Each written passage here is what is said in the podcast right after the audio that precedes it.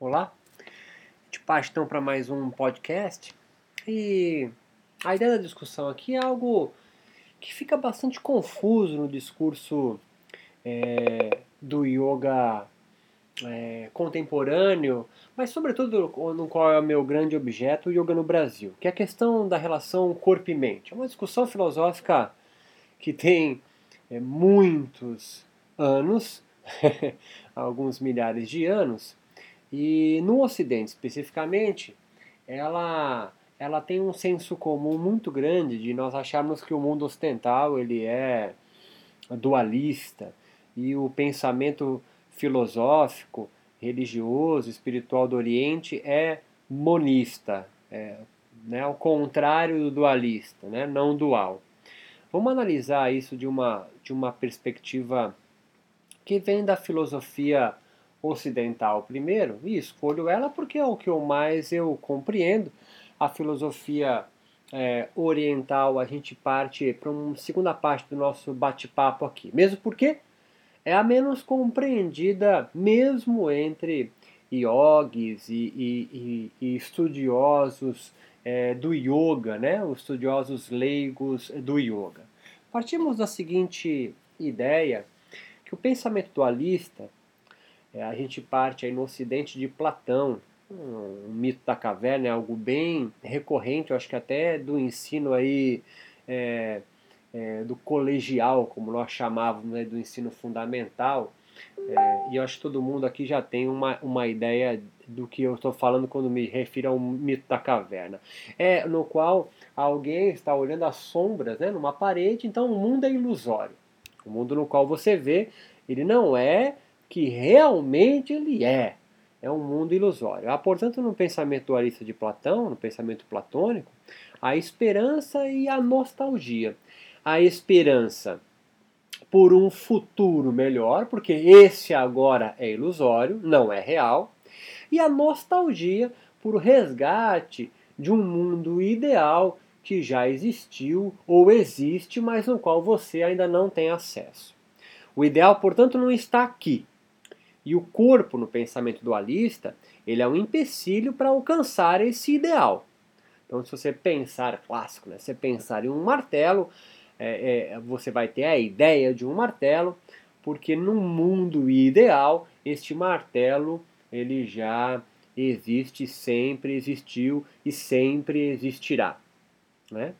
Ah, o ideal então não está aqui, o corpo é um empecilho por causa das suas emoções, os desejos, e isso influenciou muito a formação estrutural religiosa, política, educacional do Ocidente, vigente até hoje. Por isso, senso comum de imaginar que sempre o pensamento ocidental ele o foi dualista ou é dualista, ou seja, que todos os pensadores e filósofos ocidentais são dualistas e isso não é uma uma verdade. Mas a estrutura e o pensamento e o pensamento é, do mundo ocidental é muito pautado nisso. É a religião católica, a religião cristã, é, sobretudo, ela é muito pautada nesse tipo de pensamento. Poderia dizer aqui já de antemão, rápido, que todas as estruturas religiosas vigentes no mundo tem concepção dualista do mundo. Mesmo o budismo, que não tem Deus, não tem um outro fora de você, há o nirvana, que é também um mundo no qual você não vive agora, essa é uma questão importante, nosso primeiro passo de compreensão entre monismo e dualismo, o nirvana não é agora. Né? Ele está na imanência, mas não é agora. Você precisa fazer uma série de práticas, obedecer uma, uma série de códigos morais e preceitos práticos e obediência às escrituras budistas, qualquer que seja a linha, para aí sim você alcançar o nirvana, um mundo também ideal. Nirvana também é um mundo ideal. Ah, mas eu posso alcançar. Tudo bem, mas hoje se você não está neste nível, no nível de nirvana, ele é um mundo no qual não está aqui agora com você, portanto é um mundo ideal no qual você deseja alcançar. Ele não é tão diferente quanto o céu, o nosso lar, ou o nosso lar espírita, porque também é um mundo ideal. A grande diferença, esse é um passo importante, o segundo passo aí na nossa compreensão, é que existe mundos ideais transcendentes fora daqui, da realidade, de onde você bate, onde você vê, cheira e toca. E há um mundo ideal também possível na imanência, ou seja, no mundo onde você vive agora. Mas ambos são ideais, ambos são de um pensamento dual. Vamos entrar agora no tipo de pensamento monista, sobretudo no pensamento monista é, é, é, fundamentado é, por um filósofo chamado Spinoza.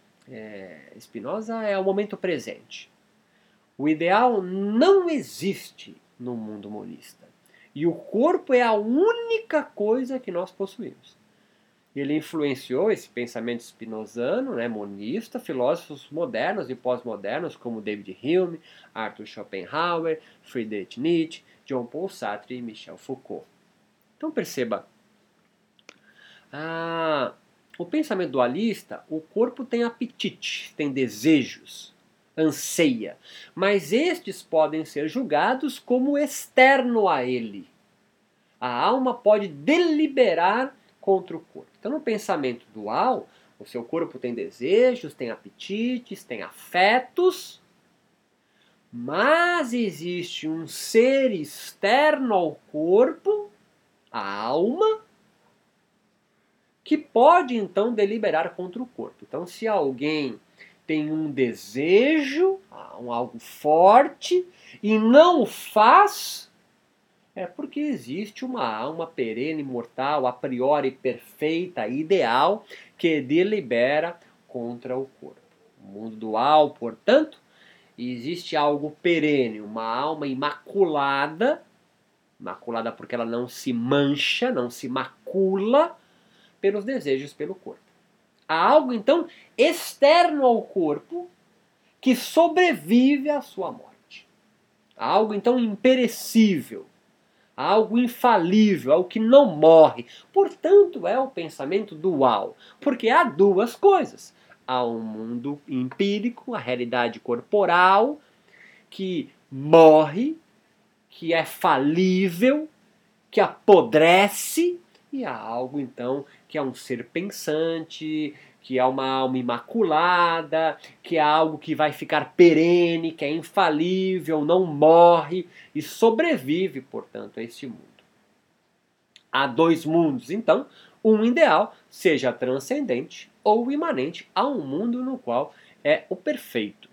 A percepção, as sensações, os desejos, os apetites são desconfiáveis, pois o corpo que o mundo percebe é sempre transitório e em perspectiva.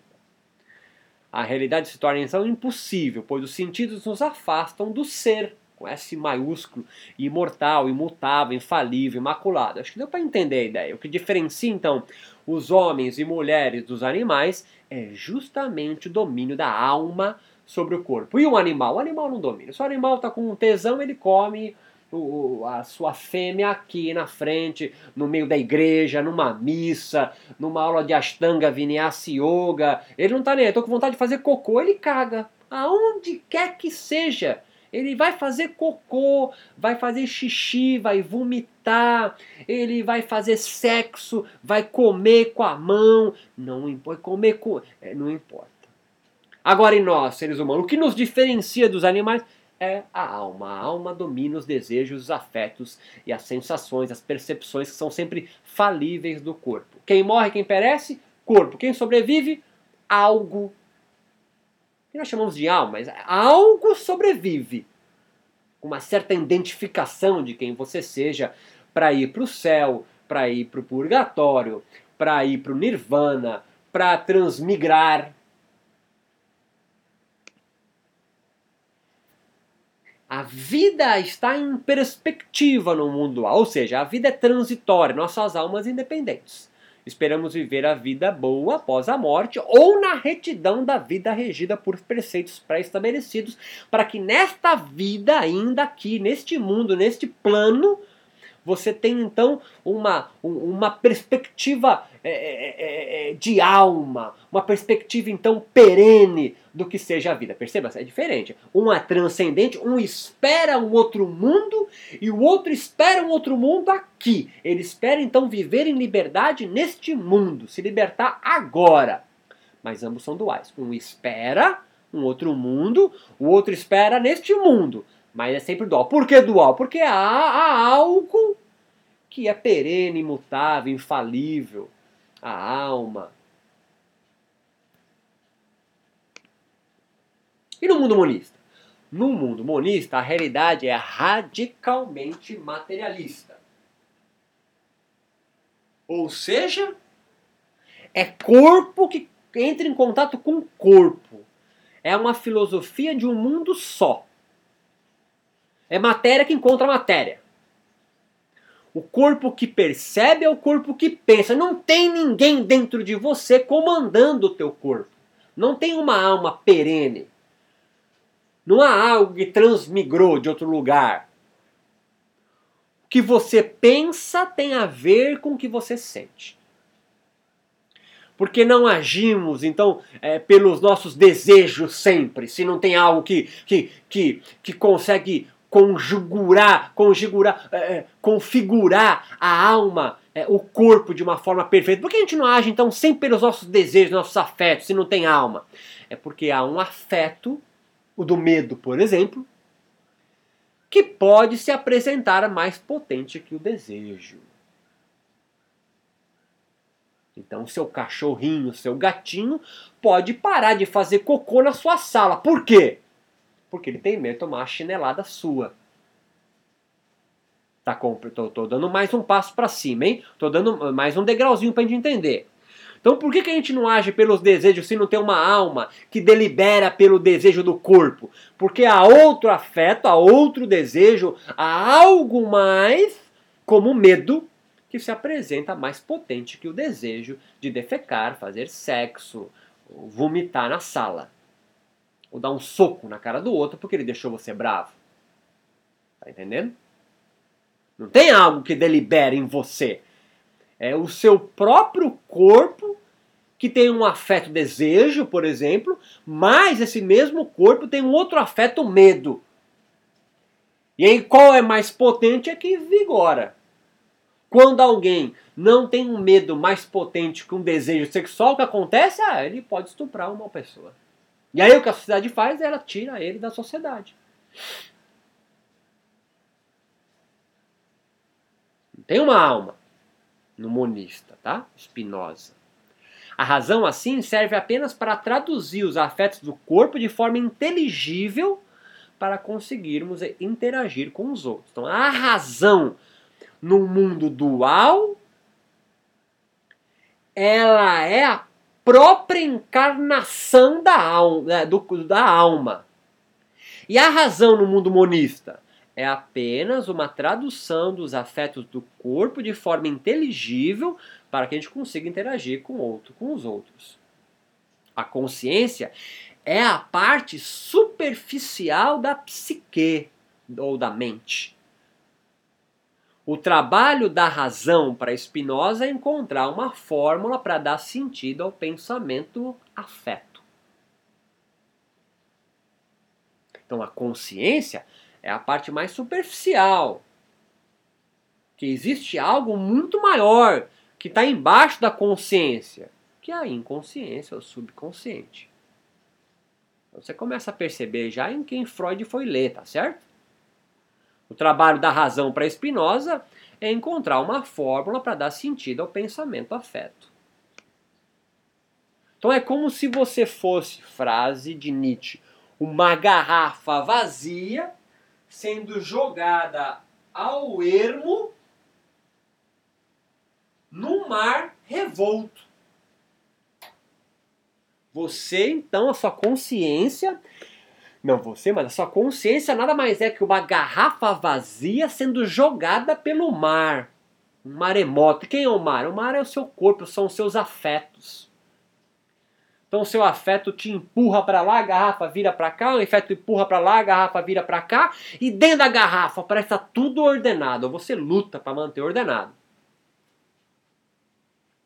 Vem contigo, não, não me abandona agora, calma, vai ter sentido. Então não há um eu, apenas corpo no monismo. Então, no pensamento monista, e perceba, não tenho aqui juízo de moral, não estou dizendo que um é mais correto. Ah, porque está gastando mais tempo de falar bonito. Porque o dualismo tu já conhece. Tu estudou desde o prezinho até o final da faculdade, pós, mestrado, doutorado, pós-doc e talvez o livre docência nesse tipo de pensamento. Em geral, você foi, você foi formado nesse pensamento dualista. Por quê? Porque o Brasil é um país católico no catolicismo. É, é igual ao pensamento platônico dual. Então o dualismo tu já conhece. Então eu tô gastando mais tempo no monismo, porque é isso que menos tu conhece. E depois? Depois para falar do yoga, que esse é o nosso objetivo. O yoga se confunde entre um e outro não sabe o que é. Então, assim como nós é, é, é peristaltamos, também as sinapses do nosso cérebro, elas acontecem à revelia. Produzem os nossos pensamentos do encontro do corpo com o mundo, sensações, percepções, gerando afetos, gerando desejo, gerando medo, gerando raiva, gerando ódio, gerando não violência, gerando amor. Ah, não entendi. Então, você entendeu? Senta para meditar para tu ver. Senta para meditar cinco minutinhos, você nunca meditou na sua vida. O número infinito de pensamentos que afloram na sua mente, na sua consciência eles afloram da onde? Eles afloram, meu amigo, da parte maior que você tem que estar tá abaixo da consciência, que é o inconsciente. E como que eles vêm? No pensamento monista, eles vêm do encontro, encontro do mundo, que faz aflorar para você outra forma e vários tipos de pensamentos. Então é como se a consciência, no mundo monista, fosse uma lanterna iluminando essa escuridão gigante que é o seu subconsciente, a sua inconsciência. E aí ela vai iluminando só um pedaço da consciência. Aí tu pergunta, mas quem controla? Quem dirige? Quem direciona a lanterna, a luz dela? O dualista responde: a alma. Perene, infalível, perfeita, linda, maravilhosa, do caralho. E quem controla a lanterna no, no monista? Ninguém. Ela é jogada. Ela é jogada. Então tu encontra alguém que mexe com você sempre e aí você vai direcionar. Você encontra algo que te emociona, aquilo vai trazer um pensamento, uma memória, um resgate. É o tempo inteiro assim. O monismo pensa assim. É do encontro do seu corpo com outros corpos, de uma árvore, a grama, a sua mãe, a sua esposa, uma criança, um cachorro, um cavalo, o vento, o mar, o que é que seja que encontre o seu corpo, faz com que você direcione a sua consciência e forme pensamentos. Não há ninguém lá dentro controlando você. É o seu corpo do encontro com outros corpos que vai gerando os seus pensamentos. Viver então no monismo é estar em relação constante com o mundo. Um corpo vive na exata intensidade e qualidade com qual se relaciona. A afeta B e vice-versa. Mas quando A afeta B, ele gera um outro A e gera um outro B. Portanto, cada encontro modifica um ao outro, transformando. Você nunca vai voltar a ser A do primeiro encontro, você está sempre em transformação. E isso nunca acaba, acaba só quando você morre. E no dualismo? No dualismo, o A não afeta o B. O A afeta o corpo de B. Porque não dá para modificar a alma que é perene e não morre. Ela é imortal. Ela é infalível. Ela já é, com E maiúsculo. No mundo monista, a alma é ideal. Então por que eu não sou feliz agora? Porque o corpo impede. O corpo com seus desejos, seus afetos, o mundo dualista, impede que você encontre a sua, a sua alma mesmo. O corpo é empecilho. E no monista? O corpo não. Você é a porra do corpo. Tem ninguém habitando aí dentro, caralho.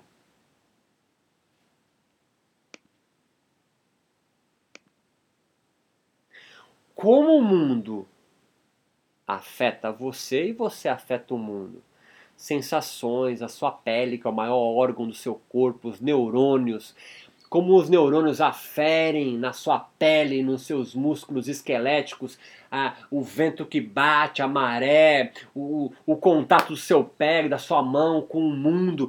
Tudo isso vai gerando informações específicas no seu encéfalo, informações eletroquímicas, sinapses, secreção de neurotransmissores, hormônios, aí emoções acontecem, sentimentos são gerados, respostas motoras, contrações, relaxamentos. Tudo isso vai funcionando do contato do seu corpo com o mundo. E você afeta o mundo e o mundo afeta você. A ignorância, a ilusão de entender quem se é, para um monista, é não ser humilde em relação ao processo de contato do corpo com o mundo real, vivido. E não o contrário, como os dualistas, que acreditam ser o corpo um empecilho deste encontro real e buscam atenuar seus afetos, tanto os agradáveis, os bons, os prazerosos e os alegres, quanto os desagradáveis, os ruins, os desprazerosos e os tristes, fugindo deste mundo real. Fugindo deste mundo. Por que, que foge desse mundo? Porque esse mundo é ilusório, Katsu. Existe um outro mundo que é o ideal, onde a sua alma vive aonde o seu eu se revela ser o seu eu. E no monista? No monista, tu é tu mesmo, filhão. Acabou. Ah, eu me sinto uma bosta. Então é. Então muda essa porra. não, não tem um outro lugar que você vai sentir melhor. Porque, porque não tem outro lugar. É, só nesse.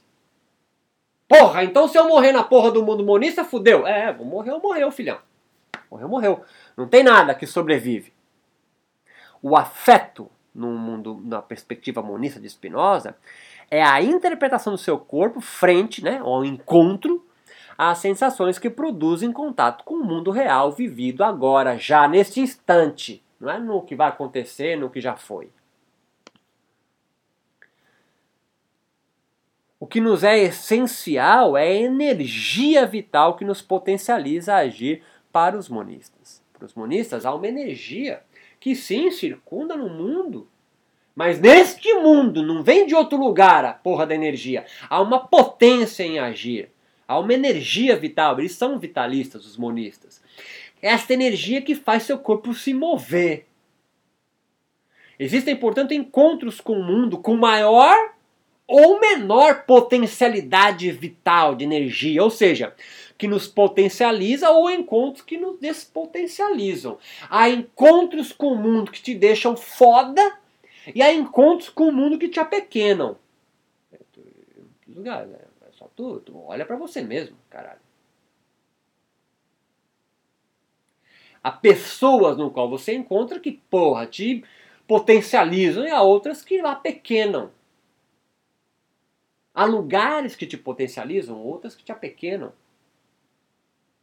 Só que essa energia vital dos monistas, ela está no mundo.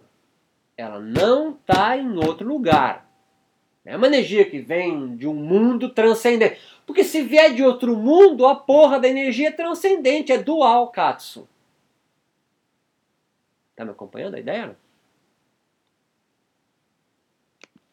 Estou finalizando. Para os dualistas, portanto, a meditação, o yoga. Yoga, tu já está me acompanhando aqui, tu sabe que yoga é sinônimo de meditação. A meditação para os dualistas almeja alcançar um estado que ainda não existe. Mas a doutrina, ou um mestre, um sadhu, um iniciado, as escrituras já. Por isso, lhe constrói uma esperança de conseguir conduzi-lo também. Então perceba, vem contigo aqui no que eu estou falando. Para os dualistas, a meditação serve para você conseguir alcançar um estado ideal. Nirvana, Kaivalya, Samadhi. Se você for um cristão, você faz uma oração ou reza para entrar em contato com quem? Com santos, com Deus. Se você não é cristão, mas de outras religiões, com outras divindades. Então tu reza para se encontrar com algo que não é igual a você. É uma perspectiva dual. Ah, mas eu medito que é para eu encontrar o meu verdadeiro ser. O verdadeiro ser para você ainda não tá aí? Não. Eu não sou esse verdadeiro ser, senão, porra, não precisava fazer a porra da meditação. Eu não me alcancei ainda. Então, não é ainda. Então é dual. Eu sei que é essa hora que dá um nó na tua cabeça, porque tu tem certeza que tu é monista, mas não é. Como que é a meditação então por monista? Ele almeja trazer à consciência os seus afetos. Ele, aliás, almeja trazer à consciência, a consciência dele, os seus afetos, a interpretação que o seu corpo fez das suas sensações e que foi recalcado, foi jogado para o inconsciente. Pois trazer à consciência, à luz, estes afetos no qual ele não quer mais se encontrar, é uma condição de organizá-los melhor e assim transformá-los em energia vital que potencializa, que o alegra, e não depois. O Deus monista, ele é diferente do Deus dualista. Porra, tô confuso, é. A ideia é te deixar confuso mesmo. Porque a confusão no qual você está agora significa que eu te tirei de uma zona de conforto e que tu precisa pensar. Que seja para refutar o que eu estou falando, e aí você gera uma crítica e é bem fazer, escreve aí embaixo, o que eu quero é isso que era isso. Não fica emburrado. Não, tá, não pegou a ideia, faz pegar e me critica. Então, a perspectiva dualista almeja alcançar um estado que ainda não existe. Ah, mas Caio Valia, Nirvana já está. É, já está. Tu, tu já tá nele? Não, não tô. Então não tá, caralho. Você não tá ainda, não tá. Só tá se tá. Ah, mas as escrituras dizem que eu já estou. Então, tem alguém dizendo para você que existe um mundo que você ainda não sacou. Então, se é um mundo que você ainda não sacou, ele ainda não existe. Para você, ele ainda não existe. Se ele não existe para você ainda, não é o mundo que está vivendo agora, ele é dual. Porra, mas o mundo que eu estou vivendo agora é uma bosta. É. Pro monista é o único que tu tem. Percebe a ideia? O monismo te elimina a esperança de um mundo melhor, seja neste agora, seja num outro, ou seja, seja imanente, como os budistas e os yogis entendem, né? Há uma realidade perfeita, infalível, que está neste mundo, mas você ainda não conseguiu perceber. E para um mundo católico, é, cristão, este mundo é transcendente, ele está em outro lugar. Mas ambos são duais para o monista, só existe um mundo que é esse. Não existe um mundo que você não vê. É esse. Assim, é, o Deus dualista, ele é um Deus que está fora. Ele está fora de você. E o Deus monista? O Deus monista, você é parte dele. Aí você fala, porra, mas o Vedanta Dueta, o Advaita de Shankara, fala exatamente isso. Perfeito. Por isso que o Vedanta Dueta, e essa é a confusão, é a, é a, é a conclusão, é a nossa conversa, que é nossa discussão, não conclusão, mas a nossa conversa. É, diz que o Vedanta Dueta, ou Advaita, é, um, é uma filosofia não dual, mas ela não é monista. Nenhum filósofo de, do Oriente ou Ocidental considera o Vedanta Dueta, ou Advaita, de Shankara, monista. Ele não é monista. Por quê? Porque ele não é materialista. Ele acredita num outro mundo. Estamos junto nisso? Tá certo? Ninguém, me, ninguém consegue. É, é, eu, tô, seguindo, aqui não tem novidade, tá certo? Se der novidade para você, tu ainda não sacou a ideia. Existe um mundo que é não dual. Por que, que é não dual o Vedanta, por exemplo? Porque ele é contrário é, é do pensamento que o corpo é apenas o empecilho. Para o pensamento não dual do yoga, ele entende o corpo como ambivalente. Ao mesmo tempo que ele me traz a ilusão, ele é o único meio que rompe essa ilusão. Compreende? Por isso ele é não dual. Mas não é monista. Não é monista. Então perceba, o Deus monista, ele é parte do todo. Então você é parte de Deus. Você não é Deus. Esse é mais um, um passo para a gente nos diferenciar. Você não é Deus. Você é parte de Deus. Então quando você morre, nada sobrevive. Porque se algo sobrevive, não é a porra de Deus. Porque se você é parte dele, nada vai sobreviver. Então você imagina um mundo ordenado, ele é dualista. Há um mundo ordenado, onde Deus fora controla isso. E, e no monismo? Não, é o caos. Você é parte de Deus. Quando você morre, você volta a ser parte de Deus. Então, no mundo dualista, Deus morre por você. E no monista, você morre por Deus. Porque se você não morrer, Deus não pode ser a porra do todo.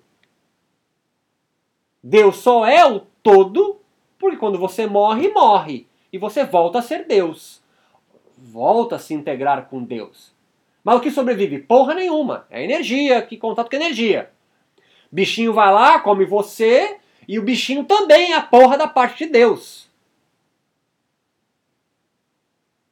Não há um, não há um Deus fora de você. Então, um Deus dualista. Você comete uma irregularidade ética, ou quer que seja, rouba alguma coisa, Deus está olhando você e dizendo: se fudeu. Um Deus monista te pega roubando? Não tem isso, porque o Deus é o próprio roubo. Vou tentar dar um exemplo melhor para tu ficar mais firme e tirar essa ruga da sua testa. O Deus dualista olha você gozando. O Deus monista é o gozo. É, são os dois corpos unidos. Não há algo separado. O Yoga de Patanjali, portanto, ele é claramente dual. Purusha, o ser imaculado, é separado do corpo e da alma. Assim, o corpo é um empecilho, é o que causa a ilusão de não nos percebermos já felizes, perfeitos, etc., porque Purusha, a alma, é imortal, imaculada e não se transforma no contato com o mundo. Ele é dual. Ele é dual. O yoga medieval, com influência do Vedanta, do Eta de Shankara, do budismo também, ele é não dual. Sim, mas não é monista. E não é monista porque Purusha, a priori, desde sempre é imaculado e perfeito. Ele não, não vai morrer. Então, como você pode ser parte de Deus e quando você morre, essa parte sobrevive? Se algo morre, de forma lógica, você já entende que existe duas coisas, o corpo e a alma, então é dual.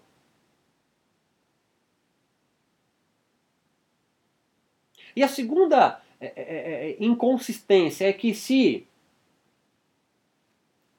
o corpo influencia a alma, purusha, como é possível uma matéria, corpo, influenciar alguma coisa que é imaterial.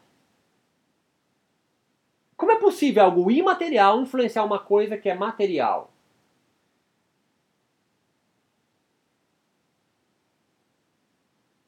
Assim, o yoga moderno, com as influências de Patanjali, de Shankara, ele tem na sua filosofia, na sua forma de pensar, na sua estrutura religiosa, um conteúdo ambivalente, paradoxal. Pois o ser para o sermonista precisa abdicar, dentre outros, de dois, duas grandes dogmáticas. Então perceba. Por que, que o pensamento do yoga hoje ele não é monista? Porque há dois dogmas no qual o yoga não abre mão. Não abre mão, não abriu mão com Patanjali, não abriu mão com Shankara. E também não consegue abrir mão hoje. Por quê? Porque o yoga tem uma estrutura de pensamento religiosa e todas as religiões, você não morre. e para que o yoga de Patanjali, de Shankara, fosse aceito como um, ou mantivesse como um darshana hinduísta, ou seja, uma perspectiva, uma forma de ver. O darshana é como o, o cristão carismático na igreja católica, não no conteúdo da palavra, mas na perspectiva. Então, o, o, o carismático da igreja católica, qual a teologia da libertação? É uma forma de ver o mundo que nem sempre é igual a do Papa mas tá, faz parte desse, desse guarda-chuva chamado cristianismo. E o yoga? O yoga também era um darshan, fazia parte desse guarda-chuva, faz parte do guarda-chuva que é o hinduísmo. Mas para fazer parte da religião hinduísta, como o yoga sempre fez parte, ele não pode abdicar de dois grandes, duas grandes dogmáticas. Quais é? a infalibilidade dos Vedas, Vedanta e toda a literatura, a escritura hinduísta, ele não pode abrir mão da infalibilidade. Ou seja, o que está escrito lá na tradição não pode ser modificado. Por quê? Porque quem escreveu é Deus. Ou alguém se comunicou com ele. E qual é a segunda grande dogmática? É da ideia de alma, purcha, que é imortal, imaculado, infalível, não, é, não morre. Essas duas do, grandes dogmáticas, essas dois grandes dogmas do yoga, dentre outros, mas essas duas grandes, impossibilita o yoga de ser monista, ou seja, de ter uma separação real entre uma junção real entre corpo e alma, e, e porque para ser monista não pode ter alma. Para ser monista, para você ser parte do todo, junto uma parte de Deus, nada pode sobreviver a você. Então, duas dogmáticas, a infalibilidade dos Vedas e a presença da alma imortal é algo que faz o yoga não ser monista, ser dual. Dessa forma, o yoga ainda vive, sim, sob a égide de uma ideologia de, de religiosa que gera a esperança de um outro mundo, um mundo ideal. Imanente, mas é um mundo ideal. Todo yogi faz sua prática, seu pranayama, segue os yamas e niyamas, com a esperança de não mais sofrer um dia. Certeza, certeza não tem. Por isso é ideal. Por isso é dualista. Mas ainda você vive e sente como um mundo que vai acontecer. Deus é um todo, mas se você morre e ainda existe algo em que você sobrevive, é apenas o corpo que se transforma em energia. Então, ainda há o dualismo. Mas se você morre e não existe mais nada, apenas a energia que vai se encontrar e vai se transformar, Aí é o monismo. No monismo, Deus é o todo e você parte dele. Neste mundo, não há como algo não morrer, pois sem acontecer, Deus não é o todo. Pois não dá para ser o todo, não dá para ser o todo e ser dividido. O corpo que perece e algo imortal que sobrevive, pois o configura-se dessa forma um pensamento dual. Espero ter contribuído com você para gerar críticas, mas para te, te, te, te, te armar, né? te trazer algo para você pensar junto comigo, e mesmo que seja você é, é, me gerando críticas no sentido bom da palavra crítica, refutando é, é o pensamento de Spinoza, não de mim, tá certo? Monismo versus dualismo. Muito obrigado, espero ter contribuído. Dúvidas, angústia, mágoa, depressão, rancor, busquem ajuda profissional.